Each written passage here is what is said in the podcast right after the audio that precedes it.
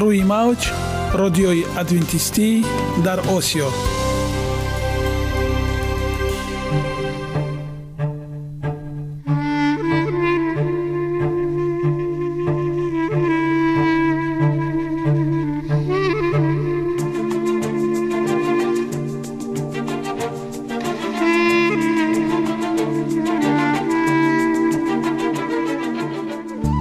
با عرض سلام به شما شنوندگان عزیز، برای سعادتمندی و خوشنودی شما آغازگر برنامه امروزمان می شویم.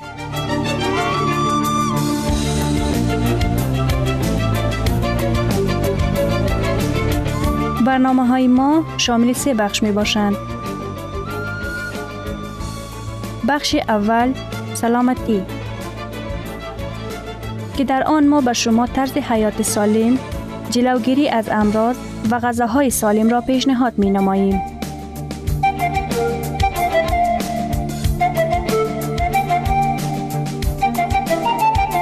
بخش دوم اخلاق نیکو، چنان که افلاطون گفته است تمام طلاهای روی زمین و زیر زمین به قدرت یک فضیلت اخلاقی ارزش ندارد.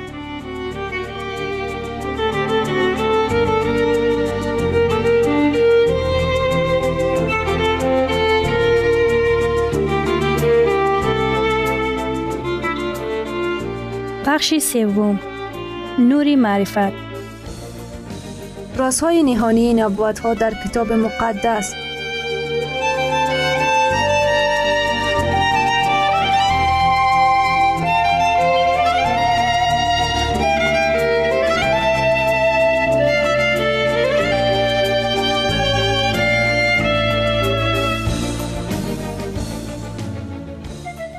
پس با ما باشید. صدای امید با نوای امید، جسم سالم، عقل سالم. سالم بودن خوشبخت بودن است. خوشبخت بودن است.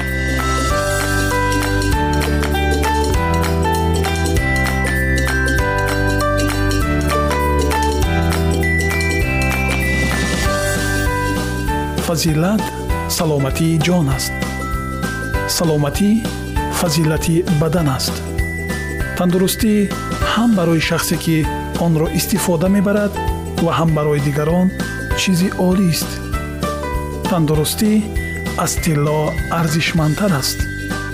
سلامتی تا به حال از همه نعمت‌های دیگر زندگی بالاتر است که گدای واقعاً سالم از شاه بیمار خوشبخت‌تر است.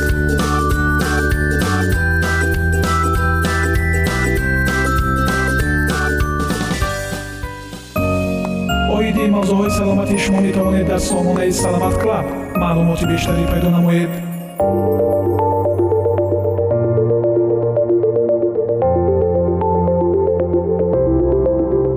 در وقت تحقیقات دیگر که در بین شاگردان مکتب ابتدایی سن سالشان از 10 تا 12 ساله در جنوب اسرائیل گذرانیده شدند، علاقه‌مندی بین بی‌آب شدن اختیاری و وظیفه کاگنیتیو آموخته شدند.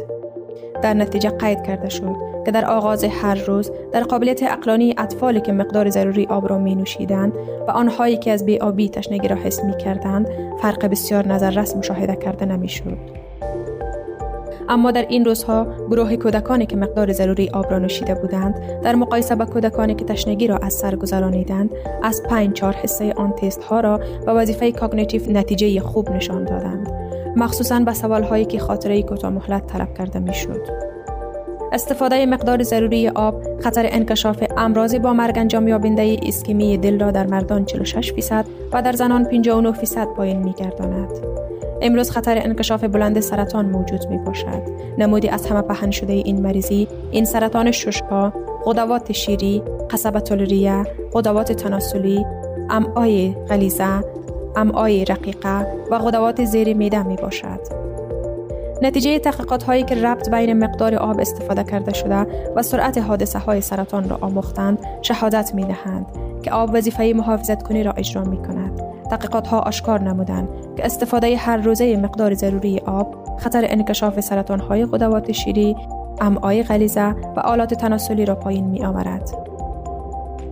تحقیقات‌ها معین کردند که ناوابسته به سطح خوراک و فعالیت، استفاده آب و کم گردیدن وزن بدن مساعدت می‌نماید. آبی که 15 الی 30 دقیقه پیش از غذا خوردن نوشیده شده باشد، شما را پر می‌کند و شما کالری کمتر را استفاده می‌کنید. این قاعده هم به آدمانی که از وزن زیاد رنج می‌کشند و هم به آدمانی که وزن مناسب دارند تأثیر می‌رساند. تحقیقات‌های اهالی که در ایالات متحده درباره موضوع استفاده آب و موادهای غذایی گذرانیده شده‌اند معین کردند. آنهایی که منظم آب استفاده می‌کنند در مقایسه با آنهایی که چنین عادت را ندارند، 9% کمتر کالری استفاده می‌نمایند. پس به پیش حرکت نمایید و بیشتر آب بنوشید. مقدار خوب هایدریشن آب را در ارگانیسم خود نگه دارید و آنگاه ارگانیسم شما خوب فعالیت خواهد کرد و در مقابل این مبادله روغن‌هایی که ما استفاده می‌کنیم بهتر می‌گردد. اما در این مسئله باید احتیاط کرد.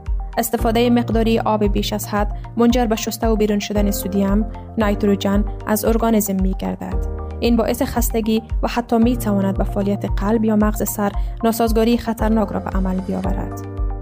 همانقدر آب استفاده نمایید که پیشاب شما رنگ زرد روشن یا رنگ کاه را نگه دارد. برای اکثریت آدمان در یک روز نوشیدن از 10 تا 16 گیلاس آب قابلیت جذب است، لیکن اگر در هوای گرم شما از حد زیاد عرق کنید، در آن صورت بهتر است که در یک روز از 3 لیتر زیاد آب استفاده نکنید. معیار توصیه برای آنهایی که از مرض گرده، جگر و یا دل رنج می‌کشد می‌تواند کمتر باشد. اگر آدم دچار مریضی کهنه گردیده باشد، در این گونه حالت خوب می‌شد که از روی توصیه دکتر عمل کند. صبحانه برای مغز سر. صبحانه بسیار ضرور می‌باشد، زیرا که ارگانیسم ما در دوام شب روزه می‌گیرد، یعنی چیزی نمی‌خورد. مواد غذایی اساسی مغز سر گلوکوز به شمار می‌رود. بنابراین منظم با غذا داخل شدن آن حیاتاً مهم می باشد. سال 1995 فاکولته پدیاتریک مربوط به امراض کودکان نزد دانشگاه کالیفرنیای شهر دیویس برای از جهت علمی تحقیق کردن مجموعه کارها در رابطه به اهمیت صبحانه، گروه روانشناسان، نیوروبیولوژیست ها، دیئتولوگ ها و ویژه‌گر فیزیولوژی را دعوت کردند. تحقیقگران به خلاصه آمدند که صبحانه برای از خود کردن خاطره، حافظه و بهبودی جسمانی هم کودکان و هم کلانسالان اهمیت مهم دارد.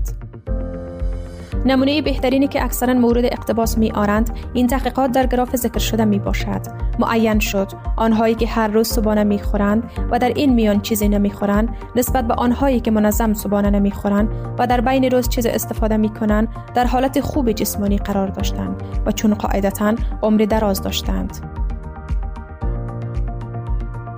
ما چنان هستیم، چنان که استعمال میکنیم. برای نهایت مفید کار کردن بدن و خرد، صبحانه بسیار خوب خوردن مهم است، مخصوصاً در ساعت‌های دیرتر سحری. آدمانی که به خوردن صبحانه بی‌توجهی و بی‌اهمیتی نمی‌کنند، در حل مشکلات، روانی نطق، جلب دقت زیاد به چیزها، در قابلیت خوبی درک ثمره خوب نشان می‌دهند. در تحقیقات به نزدیکی گذراننده مایکل مرفی، روانشناس دانشگاه گروورد، 4000 شاگردان صنف ابتدایی اشتراک کردند. یک بخش آنها منظم صبحانه استفاده می‌کردند، بخش دیگرشان برعکس. آنهایی که منظم صبحانه می‌خوردند در وقت گذراندن تست که خاطره کوتاه مهلت را طلب می‌کرد و آنها پی هم‌آیی رقم‌ها را تکرار می‌کردند. این چنین تست برای روانی نطق که در آن به آنها پیشنهاد شده بود که در مدت 60 ثانیه تمام حیوان‌های به یادشان بوده را نامگویی کنند. این تست نتیجه خوب نشان داد.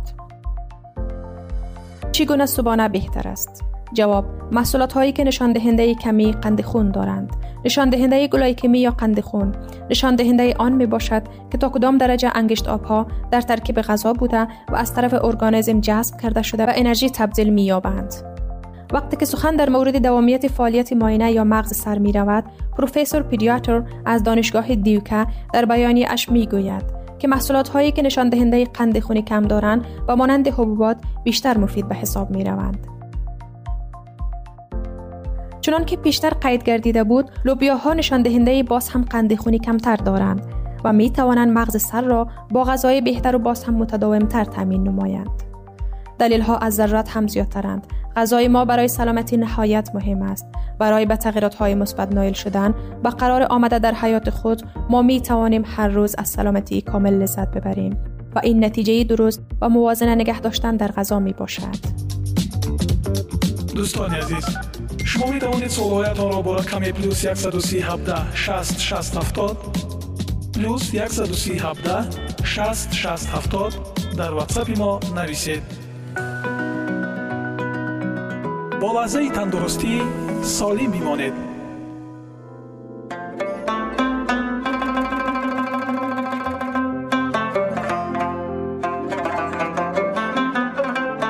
راز کامیابی، مصلحت‌های اساسی، چگونه مناسبت خود را با زندگی باید بهتر کرد. در زیر 6 مصلحت آورده شده است که با استفاده از چشم‌انداز مثبت به حیات در حال حاضر چطور باید آغاز کرد. 1. باور کنید و به بهتر امیدوار باشید. ما تصمیم گرفتن می توانیم که در هر حالت چیز خوبی را به دست آوریم. 2. تصمیم بگیرید که فرصت‌های مثبت تمرکز کنید، نه به فرصت‌های منفی. نیکبین در هر مصیبت امکانیتی می بیند، ناامید در هر امکانیت مصیبتی می بیند. 3. منت‌داری بیان نمایید. قدردانی ستون نیکبینی است. نیکبین‌ها برکت‌های خود را حساب می کنند. ناامیدها وزنینی‌های خود را حساب می‌کنند. 4. دنیای خود را با نیکبینی رنگین کنید. در انتخاب خود نیکبین باشید.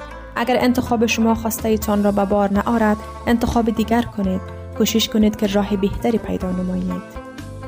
به آینده با نیکبینی ببینید. نظر نیکبینانه به آینده جهان باطنی را در عین زمان تامین می‌کند. آرامش روحی و استراحت کامل و خواب راحت مساعدت می‌نماید. نسبت به محیط اطراف خود نیکبین باشید. شما همیشه می توانید و نحو موهبت اطراف خود را بهتر سازید. نسبت به فعالیت هر روز نیکبین باشید. نیکبینی به شما قوت می بخشد و به شما کمک می کند تا به طور منظمتر همیشه از لحاظ جسمی و ذهنی فعال باشید. در باور به خدا و آدمان نیکبین باشید. نگرش مثبت و ارتباط با خدا و رشد آن مساعدت می کند. با آدمان باور کرده شما اینچنین مناسبت‌های متقابله خود را بهتر کرده می‌توانید. و مناسبت بین همدیگر نیکبین باشید. در آدمان خوبی‌ها را ملاحظه کنید و با کسی دوست شوید که خودتان باور کنید که همه کار عملی خواهد شد. به خاطر داشته باشید که نیکبینی را یاد گرفتن می‌شود. این عادت تفکر است. ما یاد گرفتن می‌توانیم که کمتر ناامید و زیادتر نیکبین باشیم. با نیکبینی به غذای درست موافقت کنید. نیکبینی به خوردن غذای سالم وامی دارد.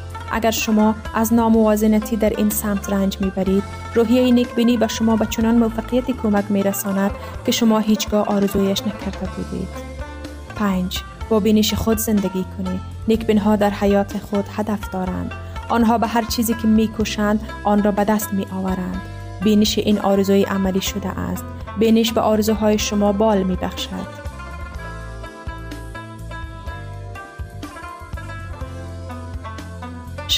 از آرزو کردن نهراسید. جسور باشید. نیکبین‌ها برای هدف‌های ارزنده تلاش می‌کنند.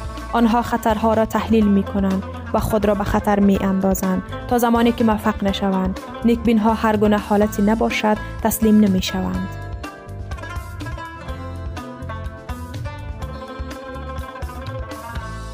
اعتقاد نیکبین: من به خودم وعده می‌دهم آنقدر قوی بودن که هیچ چیز نتواند آرامش روحیم را برهم زند. خواستن سلامتی، خوشبختی و شکوفایی به همه افرادی که من با آنها روبرو می شوم. کاری کردن هر یک دوست من احساس کند که چیز خاصی در او وجود دارد. جستن سمت روشن در هر رویداد و نیکبینی را به واقعیت تبدل دادن. تنها برای بهبودی فکر کردن و تنها برای بهبودی کار کردن و تنها بهبودی را انتظار بودند. قبول موفقیت آدمان دیگر با خرسندی، نه کمتر از موفقیت خود. فراموش کردن خطاهای گذشته و درباره دستاوردهای بزرگ در آینده فکر کردن. منظم نگه داشتن چهره گشاد و به هر موجود روبرو شونده تبسم کردن. جدا نمودن وقت کافی برای رشد و کمال خود که برای تنقید دیگران وقت باقی نماند. چنان آزاد بودن که هیجان باشد و چنان دلگشاد بودن که غضب باشد. و چنان نیرومند بودن که ترس باشد و چنان خوشبخت بودن که وجود داشتن مشکلات اعتراف شود. با خوبی فکر کردن درباره خود و این واقعیت را به جهان نشان دادن، نه با سخنان بالا خانه‌دار بلکه با کارهای نیک. زندگی کردن با باوری که تمام جهان در کنار من است تا دمی که من به بهبودی که در من است باور دارم. مناسبت چارلز سویندل. هرچی بیشتر زندگی می کنم بیشتر می فهمم که چگونه مناسبت ما نسبت به حیات و آن تأثیر می رساند. به نظر من مناسبت از واقعیت مهمتر است. آن از گذشته، معلومات، پول، شرایط، ناکامی و خطاها موفقیت مهمتر است. مهمتر از آن چه دیگران فکر می کنند و می گویند یا انجام می دهند. مناسبت به زندگی نسبت به نمود ظاهری و استعداد و مهارت مهمتر است. آن شرکت کلیساخانه بنیاد یا نابود می کند. باید قید کرد که هر روز ما با انتخاب روبرو می شویم. چگونه ما به جهان امروز اطراف خود مناسبت برقرار کنیم؟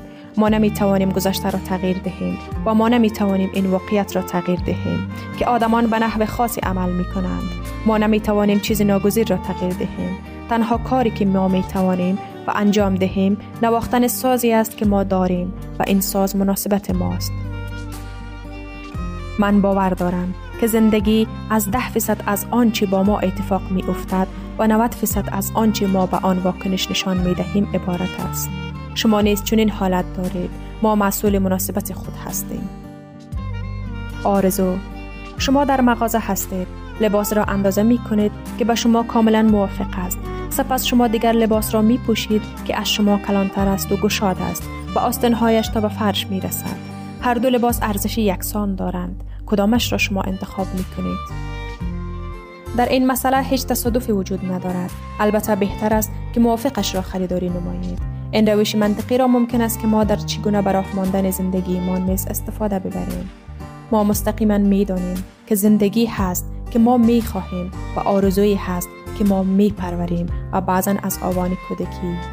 اما اکثر وقت ما راه را انتخاب می کنیم که در حقیقت از آن ما نیست، بلکه از جانب دیگران برای ما انتخاب شده است.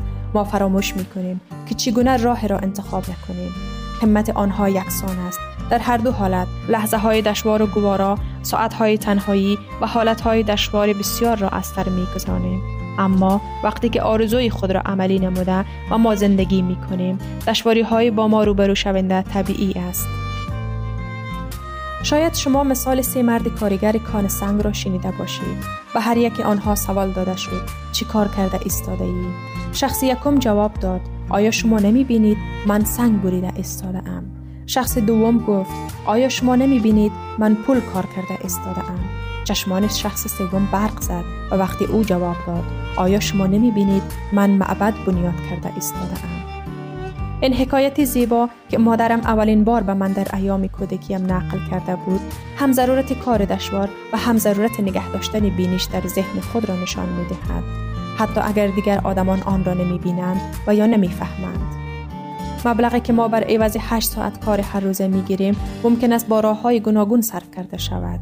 یگانه چیزی که ما خریدن نمی توانیم همانا وقت اضافی است. من باوری دارم که هر یک لحظه‌ای که در اختیار ما قرار دارد و ارزش آرزوی خود را عملی نموده زندگی کردن دارد، نه آرزوی محض. آرزو آغاز چیزی بزرگی است، چیزی که ما را به تصمیم گیری های جسورانه برمی انگیزد. در واقع شخصی که برای رسیدن به آرزویش تلاش می ورزد و خود را به خطر بسیار می اندازد، اما کسی که آرزو نمی کند باز بیشتر خود را به خطر می اندازد. آرزو چیزی که توسط خیال آفریده شده است. بررسی در گروه ها، دستورها، سوالهای مورد بررسی را دیده برایید و آن را انتخاب کنید که می‌خواهید در نوبت اول بررسی کنید. اگر وقت امکان دهد، سوالهای باقی مانده را نیز جدا نمایید. از هر یک شخص گروه خود بپرسید که درباره برکت‌های خود صحبت کند. بپرسید که تنها درباره چیزهای مثبت حیات خود و درباره آن چیزهایی که از آنها منبار هستند نقل کنند. از تجربه شخصی خود نقل کنید که چطور حالت روحی شما به سلامتی جسمانیتان تأثیر رساند. گرامی‌ترین ارزش خانوادگی اخلاق نیکوست و همانا با ارزشمندترین بی‌نیازی عقل است.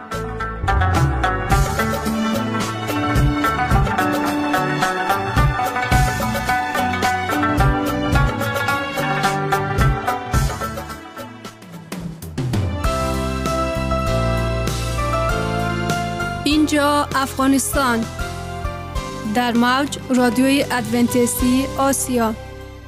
فصل اول، ویرانی اورشلیم. اگر حتی خودت حداقل در این روزگار چیزهایی را که به سلامتی تو تعلق دارد می دانستی، اما اکنون آنها از چشم تو پنهان شده اند، زیرا روزهایی بر تو خواهد آمد که دشمنانت سنگرهایی به دور تو خواهند افکند و دور تو را احاطه خواهند کرد و تو را از هر طرف نگه خواهند داشت و تو فرزندانت را در درونت خواهند گذاشت و در تو سنگ بر سنگ دیگر نخواهی گذاشت، زیرا زمان زیارت خود را نمیدانستی. عیسی از تاج زیتون به اورشلیم نگاه کرد. صحنه عادلانه و صلح آمیز پیش روی او گسترده شد. فصل عید فسح بود و فرزندان یعقوب از همه سرزمین ها برای جشن گرفتن جشن بزرگ ملی در آنجا جمع شده بودند. در میان باغ‌ها و تاکستان‌ها و دامنه‌های سبز پوشیده از چادرهای زائران، تپه‌های پلکانی، کاخ‌های باشکوه و سنگرهای عظیم پایتخت اسرائیل برافراشته‌اند. دختر صهیون با غرور می‌گوید: من ملکه می‌نشینم و غمی نخواهم دید. در آن زمان به همان اندازه دوست داشتنی بود و خود را به نفع بهشت در امان می‌دانست، مثل زمانی که پیش از این خنیاگر سلطنتی می‌خواند. زیبا برای موقعیت، شادی کل زمین، کوه صهیون است، شهر پادشاه بزرگ. در نماه کامل ساختمان‌های باشکوه معبد دیده می‌شد. پرتوهای غروب خورشید سفیدی برف دیوارهای مرمرین آن را روشن کرده و از دروازه‌ها و برج قلعه طلایی می‌درخشید. در کمال زیبایی ایستاده بود و افتخار ملت یهود بود. کدام بنی اسرائیل می توانست بدون هیجان و شادی و تحسین به صحنه خیره شود؟ اما افکار دیگر ذهن عیسی را به خود مشغول کرده بود. وقتی نزدیک شد، شهر را دید و بر آن گریست. در میان شادی جهانی، ورود پیروزمندانه، در حالی که شاخه‌های نخل تکان می‌خوردند، در حالی که حسانه‌های شادی پژواک تپه‌ها را بیدار می‌کردند و هزاران صدا او را پادشاه می‌گفتند، نجات دهنده جهان غرق در غم و اندوه ناگهانی و مرموز شد. او پسر خدا، موعود اسرائیل که قدرتش بر مرگ غلبه کرده بود و اسیرانش را از قبر فراخوانده بود، نه از اندوه معمولی بلکه از اندوه شدید و غیر قابل مهار گریه می‌کرد. اشک‌هایش برای خودش نبود، اگرچه او به خوبی می‌دانست که پاهایش کجاست. پیش از او جسمانی صحنه عذاب نزدیک او قرار داشت. دروازه گوسفندی نیز در معرض دید بود که قرون متمادی قربانیان قربانی را از طریق آن هدایت می‌کردند و زمانی که باید به عنوان بره برای ذبح آورده می‌شد، بر روی او باز می‌شد. نه چندان دور جلگه محل مسلوب شدن بود. در راهی که مسیح قرار بود به زودی قدم بگذارد، باید وحشت تاریکی بزرگ را بیابد، زیرا او باید روح خود را قربانی گناه کند. با این حال تأمل در این صحنه‌ها نبود که در این ساعت شادی بر او سایه افکند. هیچ پیشگویی از غم و اندوه مافوق بشری آن روح بی خود را تیره و تار نمی کرد. او برای هزاران اورشلیم محکوم به فنا گریست. هیچ پیشگویی از غم و اندوه مافوق بشری او آن روح بی خود را تیره و تار نمی کرد. او برای هزاران اورشلیم محکوم به فنا گریست، به دلیل کوری و عفو کسانی که برای برکت و نجات آنها آمده بود. تاریخ بیش از 1000 سال لطف و عنایت ویژه خداوند که بر مردم برگزیده آشکار شد و چشم عیسی باز بود. آنجا کوه موریا بود، جایی که پسر موعود قربانی غیر قابل مقاومت و قربانگاه بسته شده بود. در آنجا عهد برکت و وعده با شکوه مسیحایی بر پدر مؤمنان تایید شده بود. در آنجا شعله‌های قربانی که از خرمن اورنان به آسمان بالا می رفت، شمشیر فرشته ویرانگر را که نماد مناسب از فداکاری و میانجیگری ناجی برای مردان گناهکار بود، کنار زده بود. اورشلیم بیش از همه زمین از جانب خدا مفتخر شده بود. خداوند صهیون را انتخاب کرده بود. او آن را برای سکونت خود خواسته بود. در آنجا از قدیم الایام انبیا پیام‌های هشدار دهنده خود را بیان کرده بودند. در آنجا کاهنان معطرهای خود را تکان داده بودند و ابر عود با دعای نمازگزاران در پیشگاه خداوند بالا رفته بود. در آنجا هر روز خون بره‌های ذبح شده تقدیم می‌شد و به سمت بره خدا اشاره می‌کرد. در آنجا خدا حضور خود را در ابر جلال بالای جایگاه رحمت آشکار کرده بود. آنجا پایه آن نردبان عرفانی است که زمین را به آسمان وصل می کند. آن نردبانی که فرشتگان خدا بر آن فرود آمدند و بالا رفتند و راه را برای ورود به مقدسترین ها بر روی جهان گشود. اگر اسرائیل به عنوان یک ملت وفاداری خود را به بهشت حفظ می کرد، اورشلیم برای همیشه منتخب باقی می ماند. اما تاریخ آن قوم مورد علاقه سابقه عقب نشینی و شورش بود. آنها در برابر فیض بهشت مقاومت کرده بودند، از امتیازات خود سوء استفاده کردند و فرصتهای خود را نادیده گرفتند.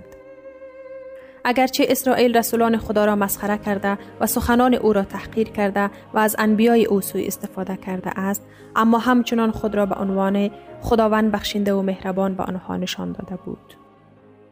رنج فراوان در نیکی و راستی با وجود ردهای مکرر رحمتش و دعاهایش ادامه داده بود. خداوند با محبت بیش از حد و ترحم آمیز پدری نسبت به آنها که به وسیله پیغمبرانش به سوی آنها فرستاده بود که زود قیام می کردند و می فرستند، زیرا او بر قوم و مسکن خود دلسوز بود. هنگامی که سرزنش و استغاثه ناکام ماند، بهترین هدیه بهشت را برای آنها فرستاد. نه، او تمام بهشت را در آن هدیه ریخت. خود پسر خدا فرستاده شد تا از شهر ندامت طلب دعا کند.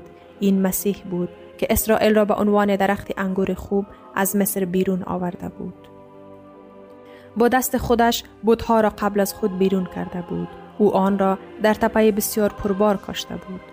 مراقبت قیوم او از آن محافظت کرده بود. بندگانش برای پرورش آن فرستاده شده بودند.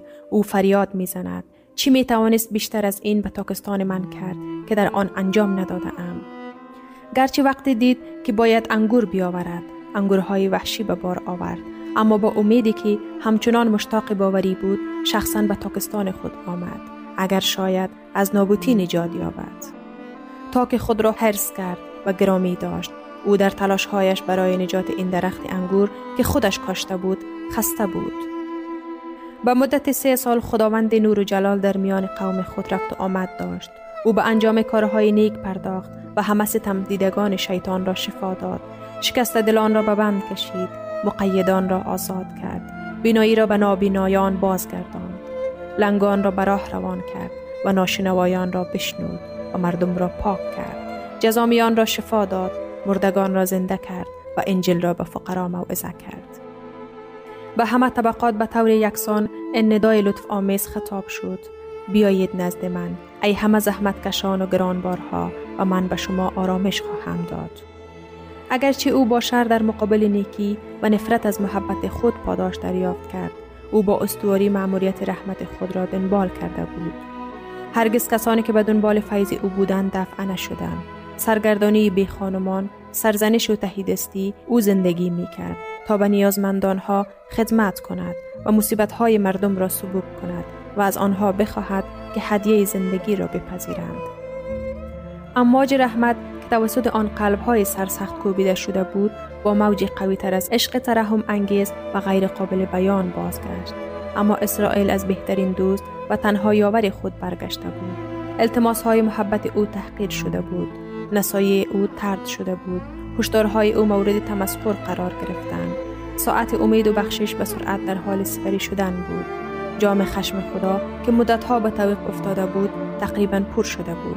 شنوندگان عزیز، در لحظات آخر برنامه قرار داریم. برای شما از بارگاه منان، صحتمندی و تندرستی، اخلاق نیکو، نور و معرفت الهی خواهانیم. تا برنامه دیگر شما را به لاح پاک می‌سپارم.